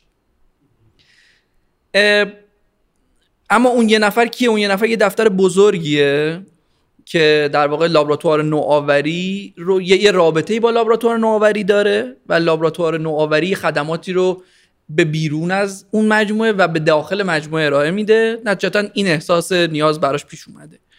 دفتر بزرگی هم هست کار برنامه‌ریزی شهری انجام میده کار طراحی شهری انجام میده کار معماری انجام میده. تعداد نیروی بالا داره تعداد پروژه بالا داره و بنابراین احتمالا حالا این احساس نیاز اتفاق افتاده. خوشحال میشیم بدونیم اسم اون دفتر چیه؟ مهندسین مشاور نگین شهر آینده یا نشا. اسم اون دفتر هستش. خانم دکتر عزیزی و مهندس مهندس و نگم آقای دکتر موسوی, دکتر موسوی. و آقای مهندس نقوی در واقع سه تا مؤسس دفتر هستن. خب این احساس نیاز در این سطح اتفاق افتاده. پس بنابراین لابد وجود داره دیگه. من می‌تونم ببینم که دفاتر که خدمات طراحی انجام میدن. می‌خوام دیگه یعنی بزرگترین چترش بگم. این شامل مثلا چهار نفر آدمی که توی زیرزمین خونشون مسابقه معماری شرکت می‌کنن هم میشه. تا بزرگترین مشاورین مثلا طراحی مملکت هم احتمالا توی همین چت جا میشه من فکر می‌کنم که به این خدمات می‌تونن نیاز داشته باشن. یعنی یه چیزیه که شاید تا به امروز بهش فکر نکردن. شاید با genius خودشون تصمیماتی رو گرفتن تصمیمات مدیریتی تصمیمات طراحی رو بر اساس هایی گرفتن در بره هایی. از بعضی از این تصمیمات شاید خوشحال باشن از بعضی دیگهش نه. من جای این در واقع خدمات رو توی دل business های طراحی می‌بینم. اما اینکه این چه شکلی می‌تونه متبلور بشه طبیعتا شما scale تون خیلی باید بزرگ بشه که یه همچین خدماتی رو به- صورت in-house بخواید داشته باشید. ولی خب وجود دارن مشاورینی که شما می‌تونید بهشون در واقع outsource کنید می‌تونید ازشون جلسات مشاوره بخواید و می‌تونید که در واقع باهاشون تبادل اطلاعات بکنید. بله در برنامه ریزی شهری مشخصا می‌تونه می‌تونه در واقع وارد کار بشه. می‌تونه کنار دیسیپلین های دیگه که خیلی تعدادشون زیاده. اگه شما فلوی برنامه ریزی شهری رو دیده باشید خیلی فلوی گسترده ایه از چه می‌دونم ترافیک و محیط زیست و همه اینا هستن. اینم یه کرکتریه که به تیم می‌تونه اضافه بشه. ولی طبیعتا در مباحث مدیریتی که مباحث مدیریتی دیگه تعارف که ندارن و همه جا هستن تو معماری هم هستن هم بله می‌تونه وجود داشته باشه. اینکه در طراحی معماری چه جوری می‌تونه وارد بشه اون فکر کنم اون بحثیه که باید منتقل بشه به اون بخش بعدی. حتما اگه همین بخش بعدی هم بتونیم الان ادامه بدیم فکر می‌کنم جای مناسبی باشه.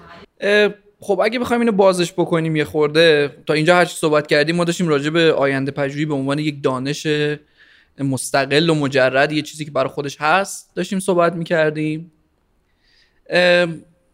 اما خب من حالا یه تجربه شخصی رو بخوام که بگم طبیعتا background منم design بود دیگه. یعنی منم معماری خونده بودم منم فوق لیسانس معماری داشتم. یعنی تا اون زمانی که شروع کردم بازی هنوزم نداشتمش داشتم میخوندمش. و یه مواجه شدم با اینکه یه صداهایی یه حرفهایی یه چیزهایی داره. انگار که داره زده میشه یه جاهایی آدمهای مختلفی دارن به یه چیزهایی فکر می‌کنن. کارهای عجیب غریبی دارن می‌کنن.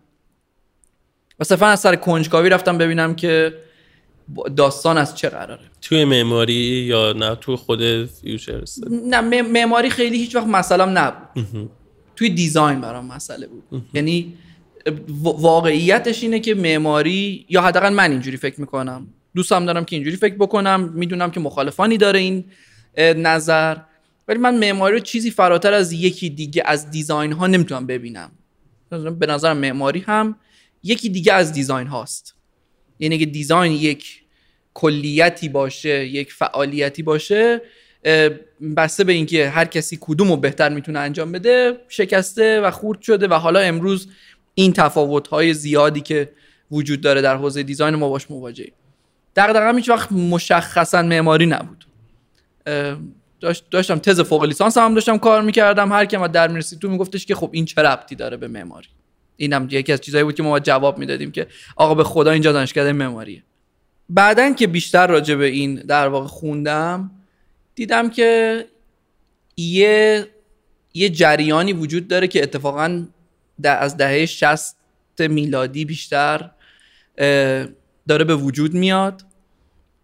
اتفاقا معمارهایی یا آدمایی که خودشون معمار قلم داد می‌کنن دارن به یه چیزهایی فکر می‌کنن که نیست. دیگه از این ساده تر من نمیستم این جمله رو بگم. چیزی که نیست. خب فکر کردن به چیزی که نیست اتفاقا سابقه تاریخی داره در معماری. یعنی شما حالا مثلا من الان لویتین بوله رو یادم میاد با اون بنای یادمان نیوتون و شما قبل تر از اونم برید انگار که آدم ها به یه چیز که نیست و خیالیه دوست دارن فکر کنن دوست دارن در اون حوزه معماری بکنن. من اینجا یه پرانتز خیلی بزرگ می‌خوام باز کنم. یه چیز خیلی مهم رو می‌خوام بگم. یه موضوعی در مورد معماری وجود داره که من فکر می‌کنم که این یه میساندرستندینگه در بین معماران و در جامعه معماری نسبت به حالا approach شون به همه این حوزه‌ای که من دارم راجبش صحبت می‌کنم. میگن که معماری به واسطه اینکه شما یه چیزی رو می‌کشی یا یه چیزی رو مثلا رو کاغذ ترسیم می‌کنی تصویر ازش می‌سازی بعد این سه سال دیگه ساخته میشه این می‌تونه بیاد در حوزه design fiction و یا حالا طراحی های آینده نگر و آینده فلان و اینا قرار بگیره. اما این درست نیست. هیچ وقت اون بنای یادبود نیوتون لویی اتین بوله ساخته نشد. همونطور که هیچ وقت کارهای دیگه آرکیگرام مثل Walking City و Moving City و Network City و اینا ساخته نشد. زمانی که اون architect داشت می‌کشید هم قرار نبود ساخته بشه. اونا قرار بود فقط یه سری speculation از دنیاهایی باشن که حالا از اتفاق architect در اون لحظه داشت بهش فکر می‌کرد. و سوال مهم اگه اینجوری می‌شد معماری چی می‌شد رو داشت می‌پرسید. بنابراین این قابل تعمیم به همه انواع design نیست. شما در design همیشه مواجهید با اینکه یه آدمی در از conservative ترین design از روتین ترین design تا پیشروترین و رادیکال ترین design ها به شما یه لحظه design رو میکشیدش یا به یه مدیومی درش میارید دیگه. یه لحظه ای از مغز شما این میره توی مدیوم دیگه. این قابل اطلاق این در واقع قابل تعمیم نیست. این نمی‌تونید تبدیلش بکنید به okay این پس دیگه هر معماری ما می‌کنیم چون که سه سال دیگه ساخته میشه این دیگه نگاهی به آینده باید مثلا داشته باشه یا داره یا هر چیز دیگه. این اینجا این پرانتز رو میبندم. برمیگردم اونجایی که داشتیم فکر می‌کردیم داشتیم میفهمیدیم که خب پس یک روندی وجود داره در معماری که حالا اسم چند تاشون رو بردم آرکیگرام وجود داره متابولیستا وجود دارن. و یه ذره جلوتر وودز وجود داره. مواجه میشیم با architect ایی که دارن فکر به چیزایی دارن فکر که نیست. یعنی این از همون ابتدا یعنی میگین که اون معمار وقتی که داره این ترسیمات رو هم انجام میده می‌دونه که ممکن نیست این اتفاق بیفته. بحث ممکن بودن یا ممکن نبودن اینجا مطرح نیست. معمار زمانی که داره اینا رو می‌کشه مقصودش از کشیدن اینها گفتن یه چیزیه به جای ساختن یه چیزی یا به جای خلق کردن یه فضایی. و این هنوزم با این فرق داره که من مثلا یه طرحی رو کشیدم و گذاشتم تو کشوم ساخته نشده ها. اونم باز یه چیز دیگه است. یا حتی یه طرحی کارفرما داشت من کشیدم و هیچ وقت ساخته نشد. نه. در اون لحظه architect یا هر designer دیگه ای آگاه به این که می‌خواد یک چیزی رو design بکنه که هدفش design نیست. هدفش انتقال پیامه. اینجا شروع بازیه. با دیزاینم می‌خوام پیام انتقال بدم. می‌خوام با دیزاینم حرف بزنم. خب این در معماری پس سابقه داره. اونا, اونا جای خودشون. بعد میه خود جلوتر و چیزی که اتفاقا بیشتر و بیشتر در حداقل یکی دو سال اخیر ذهن منو درگیر کرده خصوصا اینکه مسئله world building هم خیلی مد شده. به شکل عجیبی در 4 5 سال اخیر. خب این design چه benefit ی داره؟ که مثلا ما نشسته بودیم. خب من اینا رو می نوشتم دیگه. می می‌گفتم بسم الله الرحمن الرحیم. در زمانی که بمب اتم زدن دنیا نابود شد من به شهری فکر می‌کنم که روی چهار تا چرخ و لوله های تلسکوپی مثلا آویزان است و این شهر خودش خودش رو خب چون خود کفایی داره self-sufficiency داره و این تو داره نمی‌دونم این کارو می‌کنه اون کارو می‌کنه. یه کتابم می‌شد و اینم میبردم میفروختم. چرا design خیلی سوال خوبیه. این مهمترین سواله. این این سوالیه که باعث میشه که من هنوز بگم که خب من می‌خوام که اینو practice بکنم. می‌خوام speculative design رو practice بکنم. نمی‌خوام اون مدل از futures رو practice بکنم. من تا امروز به این جواب رسیدم. یا یه عالم آدم راجع صحبت کردن طبیعتا من اونا رو خیلیشو خوندم و دیدم و شنیدم. ولی حالا این جواب خیلی جواب شخصیه جواب منه. جواب من اینه که شما وقتی به اطرافتون نگاه می‌کنید همیشه design دارید می‌بینید. یعنی این میز رو یکی design کرده این لیوان یکی design کرده این خودکار یکی design کرده. و این design ها تحت تاثیر یه نیروهایی به وجود اومدن. حالا یکی از این نیروها می‌تونه امیال designer باشه.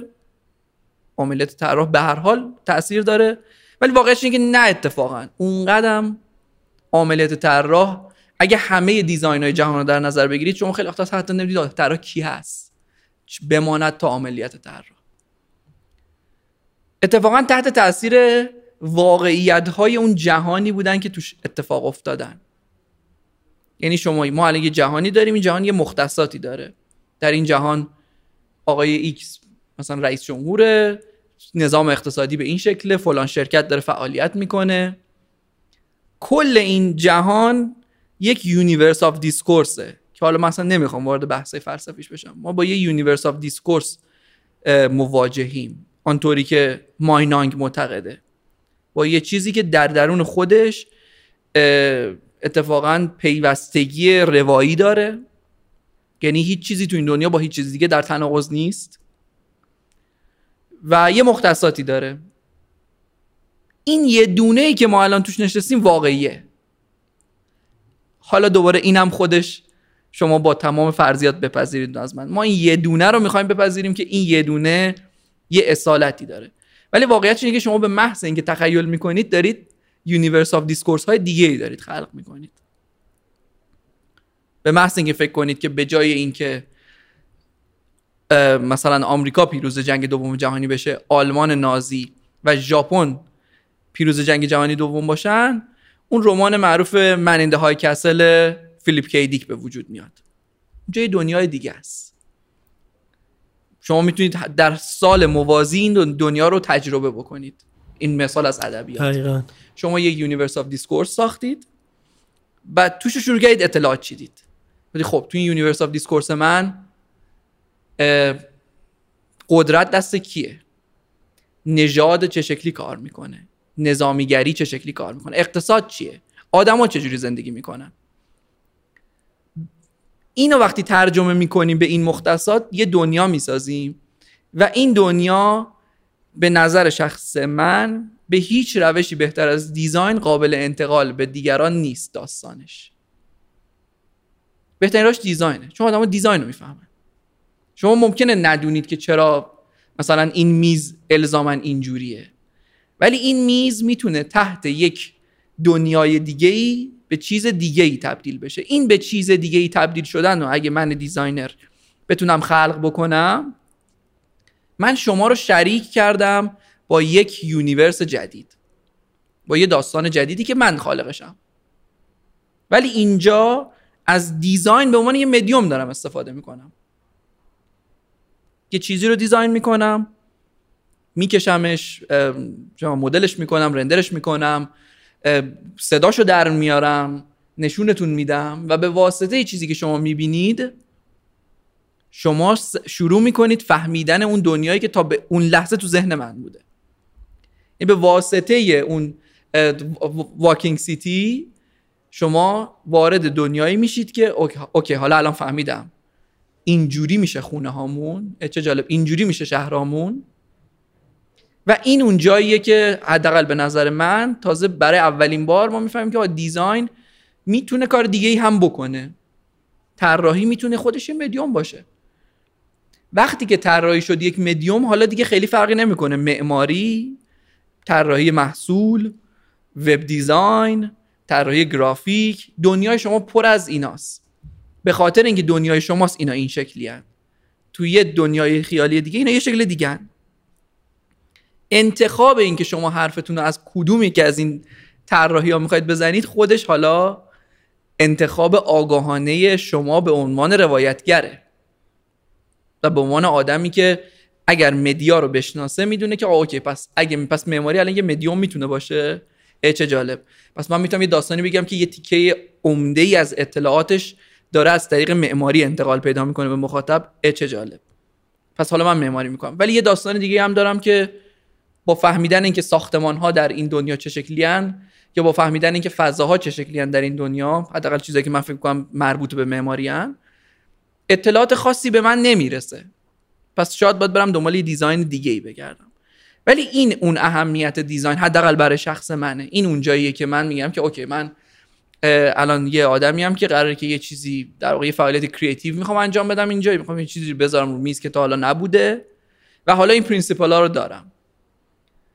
و اتفاقا آینده پژوهی حالا اینجا فقط یکی از راههاییه که من می‌تونم یه universe of discourse جدید بسازم. مثالی که براتون زدم رمان فیلیپ کی دیک رو اونجا شما با یک حال موازی طرفید.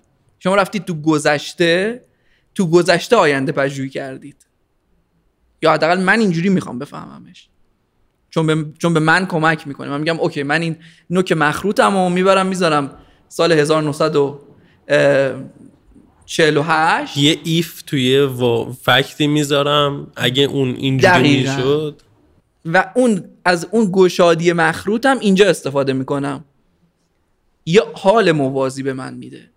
پس برای نفع آینده پژوهی هم برای من اینجا فقط این تکسر است. اینی که به من خیلی امکان میده. به من اجازه میده که به اوکی اینم نمی‌خوام. میرم سراغ یکی دیگه. آینده پژوهی در گذشته. خیلی چیز جالبی شد. یعنی شاید اینطوری بشه گفت که شاید به همین دلیله که به جای اینکه ما از کلمه آینده استفاده کنیم آینده ها داریم. تعدادشون متعدده. دقیقا. و اصلا همینه که به درد بخورش می‌کنه. خیلی جالب بود. پیرو این صحبتی هم که الان انجام شد این برای من خیلی هیجان انگیزه و عجیبه که یک سری از این به قول شما universe of discourse هایی که در واقع در ذهن یک یا چند آدم ایجاد میشن یهو انگار توسط یک عده زیادی از آدم دیگه در واقع توافق روش حاصل میشه و, و واقعا تبدیل میشن به همین دنیایی که فرض گرفتیم واقعی و اینا. مثلا خیلی از موضوعات امروز اصلا همین اسمارت فون و ویدیو کال و این داستان ها یه روزی تخیل بودن و کسی مثلا کمتر کسی به فکرش می‌رسید همچین موضوعی. و انقدر مثلا تو ادبیات و فیلم و حالا مدیوم های دیگه بهش پرداخته شد و شد واقعی. و همین امروز هم این جریان ادامه داره دیگه. مثلا فیلم های مثل ویسفورد که نشون دهنده وجود پررنگتر هوش مصنوعی و ربات ها و انسان ساخت های اینطوری و اینا در واقع نشون میده که توی دنیا پر رنگ تر میشه. شاید ما رو داره آماده می‌کنه برای همچین روزی و خیلی هیجان انگیزه جالبه. البته این خود این موضوع خیلی گسترده است. من فقط یه اشاره خیلی کوچیک می‌خوام بکنم چون همین اخیرا این بحث یه بار پیش اومد در جای دیگه ای که ما یه خانش خیلی قدیمی از این داستان داشتیم خانشی هم نیستش که جایی مثلا نوشته باشن یا حداقل من اینجوری ندیدم که آکادمیک کسی راجع صحبت کرده ولی حالا ما اینجوری می‌گفتیم که آقا سفر به ماه رو شما نباید به عنوان پیشگویی های مثلا جول ورن بیاید لیست کنید. شما باید اینو برعکس ببینید.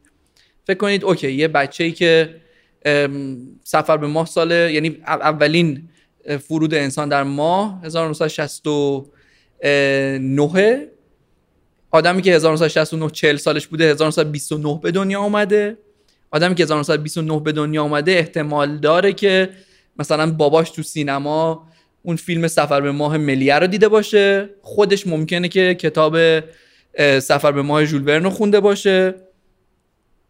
ممکنه که در دورانهای بعدی اون کتاب مصور تنتن ارجع رو دیده باشه. و این انگار که توی یه بافت اجتماعی به عنوان یه تصویری از آینده بارها و بارها نوشته شده. و شاید مایم که داریم میریم به این سمت ها و الان من هم چند پیش یه در واقع پژوهش رو داشتم میخوندم که تاثیر روایت رو روی مغز با اف هستن. یعنی رو گوشه بودن تو ام داستان برش گفته بودن بودن که ببینن که این کجا رو داره انگولک می‌کنه. یعنی این می‌تونه اینقدر مهم باشه این تاثیره پس شاید اصلا بیم نگاه بکنیم که اصلا برعکسه. اون آدمایی که اونجوری می‌دیدن اینجا بودن. حالا شما الان این داستان های متعددی که خیلیش هم حداقل به نظر من جنبه های کامرشیالش بیشتر از ارزش حالا پژوهشی یا بودن. فکچوال بودنشه. حالا خود فکچوال بودنم باز یه واژه‌ای که من خیلی دوست ندارم اینجا استفاده کنم. ولی مثلا AI شما دارید. شما نمی‌دونم آینده های سبز و green و sustainable رو دارید آینده های فلان رو دارید. بعد بعد بعد مثلا می‌بینی که همه اینا همه آینده صاحب داره اتفاقا. همین آینده منافع اقتصادی سیاسی پشتشه. هیچ از این آینده ها بی دلیل امروز جلوی من و شما در در entertainment گذاشته نشد. ایجنسی های مختلف. قطعا. خیلی جالب بود. اخیرا حالا پیرو این صحبت هایی که کردیم سری تصاویری منتشر میشه جای مختلف که مثلا داره میگه که این یه نقاشی مال مثلا 500 سال پیش چیزی دست این آقای شبیه موبایله. اتفاقا من تصورم از این داستان مثل اینه که شاید اونم یک نوعی تصویرسازی از آینده بوده که بنا به دلایل مختلف و روایت های مختلف یک روزی اتفاق افتاده. پس اسمشو نمی‌تونیم پیشگویی بذاریم. ممکنه ان تا چیز دیگه هم پیشگویی بر اون دوران.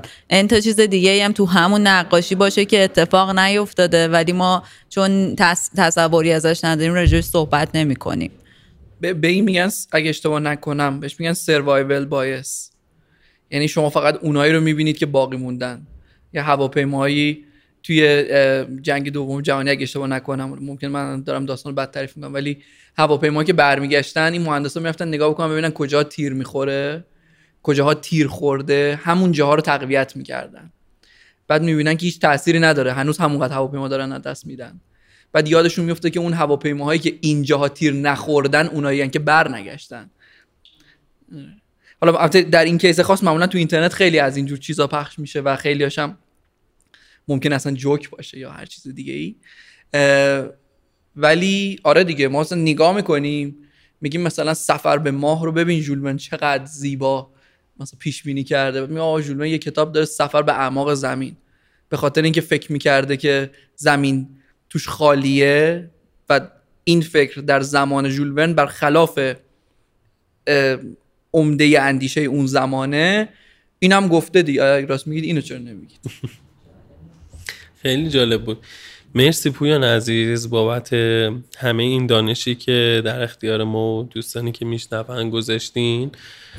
من می‌خواستم به عنوان سوال آخر اینو بپرسم که الان اگه کسی بخواد وارد این حوزه از دانش بشه چه مسیری رو پیش رو داره و اینکه اگه مثلا سورس به خصوصی رو شما توی ذهنتون هستش که خیلی می‌تونه کمک کنه جهت مطالعه بیشتر راجع به این حوزه از دانش معرفی کنین خیلی ممنون میشین.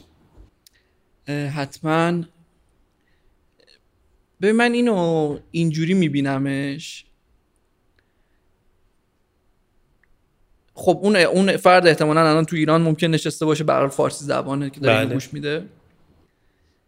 از اون زمانی که حداقل من یادمه که خیلی هم طولانی نیست ولی بعدا در خاطرات پیشینیان ما در جامعه معماری ایران این موضوع همیشه وجود داره که یه موجی از بیرون از کشور وارد میشه. معمولا با تحصیل کرده هایی که از اونجا به تازه برگشتن. یا با اساتیدی که حالا الانم که قربونش برم با اسکایپ و زوم و تیمز به ما پیوستن یه موجی وارد میشه میاد آدما گوش میدن و آدما ذوق می‌کنن یه چهار پنج سالم یه کاره می‌کنن بعد تموم میشه بعد خونهشون.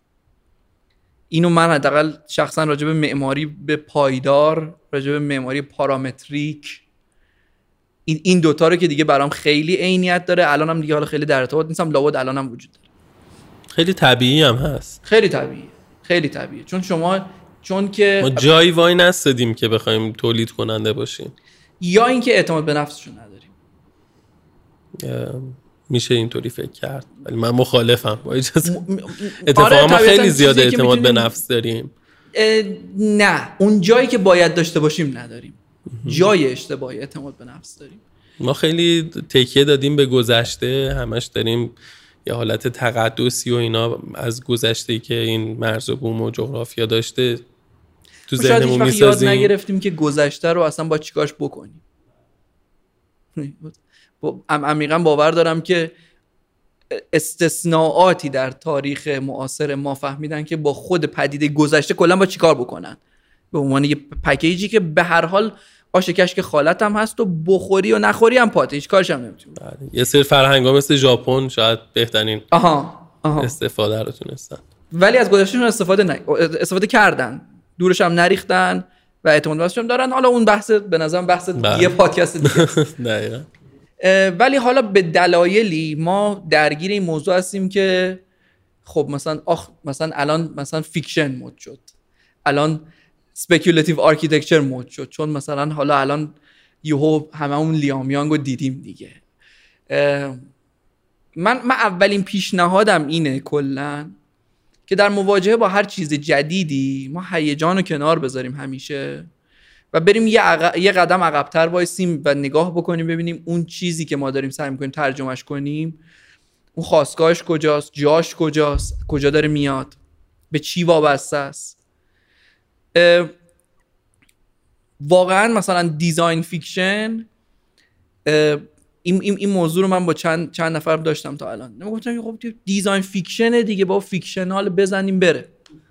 واقعیتش اینه که بسیار کار سختی. ساختن یک جهان consistent یک universe of discourse ی که narrative integrity داره خیلی کار سختیه. خیلی خیلی کار سخت. بله. خب ولی ما الان یه عده آدمی رو داریم که علاقه دارن وارد این کار بشن. می‌خوان که این کارو بکنن. خیلی هاشون من اصلا مواجه متوجه شدم که اینا CG artist های بسیار فوق العاده ای این اصلا اینا رو با, با Cinema 4D و Studio Max و اینا کلا تنها بذار و اصلا دنیاهایی خلق می‌کنن و جهانهایی می‌سازن و اما این جهان ها اون ویژگی این تخیلات اون ویژگی که اینها رو ارزشمند بکنه ندارن. ممکنه به لحاظ بصری به لحاظ فرمال جاهایی که من اصلا یا سوادشو ندارم یا جرأت ورود بهش رو به خودم نمیدم ممکنه بسیار ارزشمند باشه. نتیجتا جوابی که به سوالت می‌خوام برگردم به سوالت. جوابی که به سوالت می‌خوام بدم از این آسیبه میاد. یعنی اینو من به عنوان یه آسیب ابزرو کردم. و در این ابزرویشن منم تنها نیستم. در واقع این قبل از سوال منه و مرسی بهش پرداختیم بله بله. اینو, اینو, اینو می‌خوام بگم که بگم که چرا چرا این جوابو میدم. من همیشه پیشنهادم اینه که خب ما الان توی دنیایی هستیم که اتفاقات خیلی سریع میفته اطلاعات خیلی سریع جابجا میشه و ما این حس مخصوصا تو ایران باز متاسفانه و در خارج از ایران این خیلی فرق نمی‌کنه. حالا تو ایران ممکنه مقدار حادتر باشه این موضوع. ما احساس عقب افتادن داریم. نه عقب افتاده بودن ها. احساس می‌کنیم داریم عقب میفتیم هی احساس می‌کنیم الان هر روز صبح که بیدار میشیم یه سری آدم تو دنیا تو دانشگاه ها تو دفاتر توی مثلا آرتیستا دارن همه هر روز صبح کار می‌کنن. موقعیت داریم. آفرین. این استراب با ماه. و این باعث میشه که امروز معماری پارامتریک اومد. یه آدمی هم اومده برای ما داره تعریف می‌کنه که معماری پارامتریک چیه. منم برای اولین باره به گوشم خورده. من, مثلا من خودم رو در دوران لیسانسم دارم تصور می‌کنم. ولی همین الان چهار پنج سال دیر به من به گوش من رسیده. پس من اگه بخوام به اونا برسم باید بدوم باید یه عالم کار تولید بکنم باید فردا صبح مثلا من دیگه کلا رو میزم پارامتر بریزه بیرون از کامپیوترم و اینا. نتیجهش چی میشه؟ نتیجهش این میشه که همون آسیبه میشه. می‌خوایم از این آسیبه فاصله بگیریم. من پیشنهادم اینه کلا به هر حوزه جدیدی که می‌خواید نزدیک بشید. جدید من می‌خوام یاد بگیرم. من پیشنهادم اینه که شما اگه می‌تونید یه منتور پیدا بکنید. یعنی این اولین پیشنهادم. اگه من، منتورشیپ یه رابطه ایه که در جهان وجود داره در ایران وجود داره داشته همیشه بوده. همینجوری که هست یه رابطه استاد شاگردیه که باید وجود داشته باشه. اول از همه یه mentor پیدا بکنید. الان قربونش برم. به هر کسی هم تو دنیا می‌تونید ایمیل بزنید. و در و بعد در وهله بعدی اولین تلاشتون عمق باشه. نه اول دانش. اگه ما می‌خوایم راجع به speculative design یا design fiction یا speculative architecture یا experiential futures انقدر این اسما زیادن. critical design interrogative design اینو اونو اونو همه اینا می‌خوایم صحبت بکنیم. اول همین بخونیم. از اسمش صرفا حدس نزنیم. از اسمش نخواهیم حدس بزنیم. منابع دست اول همینجوری دارن تولید میشن. چیزی که من مثلا سال 2016 خوندم الان دیگه اونقدر valid نیست. چیزهای جدید همینجوری میاد. به خاطر همین اون mentor ه که قبلا گفتم می‌تونه کمک بکنه طبیعتا این mentor ه میاد به شما میگه که ببین اینجا الان 100 تا کتاب در اومده. یه چیزی که من جدیدا چند وقت پیش باش مواجه شدم خیلی anecdote میگم الان. اونم اینه که یه چیزی وجود داره به نام predatory publishing. یه سری انتشارات ها در دنیا وجود دارن. که کارشون اینه که شما هر چی بفرستید تو چاپ کنن. و لیست های سیاه خیلی زیادی وجود داره از این. و برای شما میرید الان تو Google Scholar یا خدای نکرده بدتر تو خود گوگل می‌زنید که مثلا speculative design بعد میده اوه همینجوری میاد. چیزهای مختلف مباحث مختلف مبانی مختلف. برای اولیش mentor به نظر من دومیش مطالعه است. مطالعه درسته. و سومیش هم کار زیاده. خیلی هم راهی به جز اینا نمی‌بینم اما اگر که منبع مشخص می‌خواد که من معرفی بکنم. خیلی جالب میشه اگه این می‌کنم این کارو. البته ما امروز راجع به خیلی چیزهای متعددی صحبت کردیم. یعنی انقدر هویته های زیادی از دانش رو یه نوکی زدیم که شما وقتی اینا رو مپ کنید می‌بینید که مثلا من احتمال از شاخه یه درختی پریدم یه جای دیگه ولی سعی کردم داستان رو در واقع بسازم. اساسا. هدفم هم همینه چون دونستن خیلی عمقی این مطالب کار کورس دانشگاهیه. و کار سالیان عمر بله. اما در مورد سورس ما راجع یه مقدار راجع به آینده پژوهی صحبت کردیم. من اونجا پیشنهاد می‌کنم که جیم دیتر یه یه مقالم حتی نیست. یک صفحه و نیم آشار تا که یادمه. جیم دیتور می‌تونید اسم بزنید. دیتر در واقع حالا من گفتم که اوش یادتون باشه. What features studies is and is not. توی اون اون ستا قانون معروف خودشو میگه. یه توضیح چند پاراگرافی هم میده و یه عالم سورس در واقع وب هم اونجا می‌ذاره که کامیونیتی ها رو معرفی می‌کنه. ولی به نظرم اگه بخواید که بازم یعنی در اگه بخوایم آینده پژوهی رو وضعیت امروزش رو درست بفهمیم یه مقاله دیگه هم ریچارد سلاتر داره به نام Farewell Alternative Futures که اگه اشتباه نکنم سال 2019 چاپ شد. پادکست FuturePod م کلا پیشنهاد می‌کنم. پادکست به نظرم خیلی خوبیه که مال پیتر هیوارده که تقریبا فکر کنم با تمام آدم های سرشناس این حوزه دیگه صحبت کرده. راجع به speculative design که صحبت کردیم هنوز هم در با وجود اینکه مثلا 5 سال ازش گذشته کتاب Speculative Everything تونی دان و فیونا ربی به نظرم هنوز source اصلیه. مال سال 2015 اگه اشتباه نکنم. فارسی هم اتفاقا چند روز پیش یا چند ماه پیش دیدم که در قالب طراحی گمانی ترجمه کردن. من موافق نیستم با ترجمه. من به نظرم طراحی گمان زنانه درسته. اما به حال ترجمه شده. ترجمهش رو نمی‌دونم که کی, کی ترجمه کرده خوبه یا نه ولی به حال وجود داره. تو اینترنت هم هست. بیشتر اسمایی که امروز با هم دیگه راجعش صحبت کردیم از جمله یانگ از جمله سوارت کندی که صحبت کردیم راجبش یا چهرهای نوظهورتری مثل لیا زیدی که الان به نظرم خیلی خوب داره کار می‌کنه و داره میدرخشه. در شماره که در سال 2019 Journal of Futures Studies که یکی از قدیمی ترین journal های آینده پژوهیه که تو تایوان هم چاپ میشه در دانشگاه تام کانگ. یعنی editorial ش اونجاست. اینقدر اه، دانشگاه تام کانگ کلا یه سابقه طولانی در مسئله آینده پژوهی داره. Journal of Futures Studies یه شماره کاملا به مسئله design در futures studies پرداخته. شماره کامله و پر از مقاله است. مقاله یعنی لیام یانگ توش مقاله داره استوارت کندی توش مقاله داره لیا زیدی توش اینا که الان یادم میاد دارم ولی بازم هستن. عمده practitioner های اصلی این حوزه اونجا مقاله دارن. من این سه تا source به نظرم برای اینکه هر کدوم از اینا رو شما خواستید برید سراغش به نظرم این سورس ها الان بهترین سورس هایی که الان وجود داره. خیلی خیلی ممنونم. مرسی پویان عزیز از اینکه وقتتون در اختیار ما گذاشتیم من می‌دونم که برای خود من اینطوری شد. یه سری مباحث خیلی روشنتر شد و می‌دونم قراره یه سری داستانها رو مطالعه کنم و برای مخاطبینمون هم اینطور خواهد بود. ممنونم بازم. بازم تشکر می‌کنم و لطف کردین. مرسی. خواهش می‌کنم. امیدوارم که مفید بوده باشه برای شنونده های رادیو آمیش خیلی ممنون و فعلا.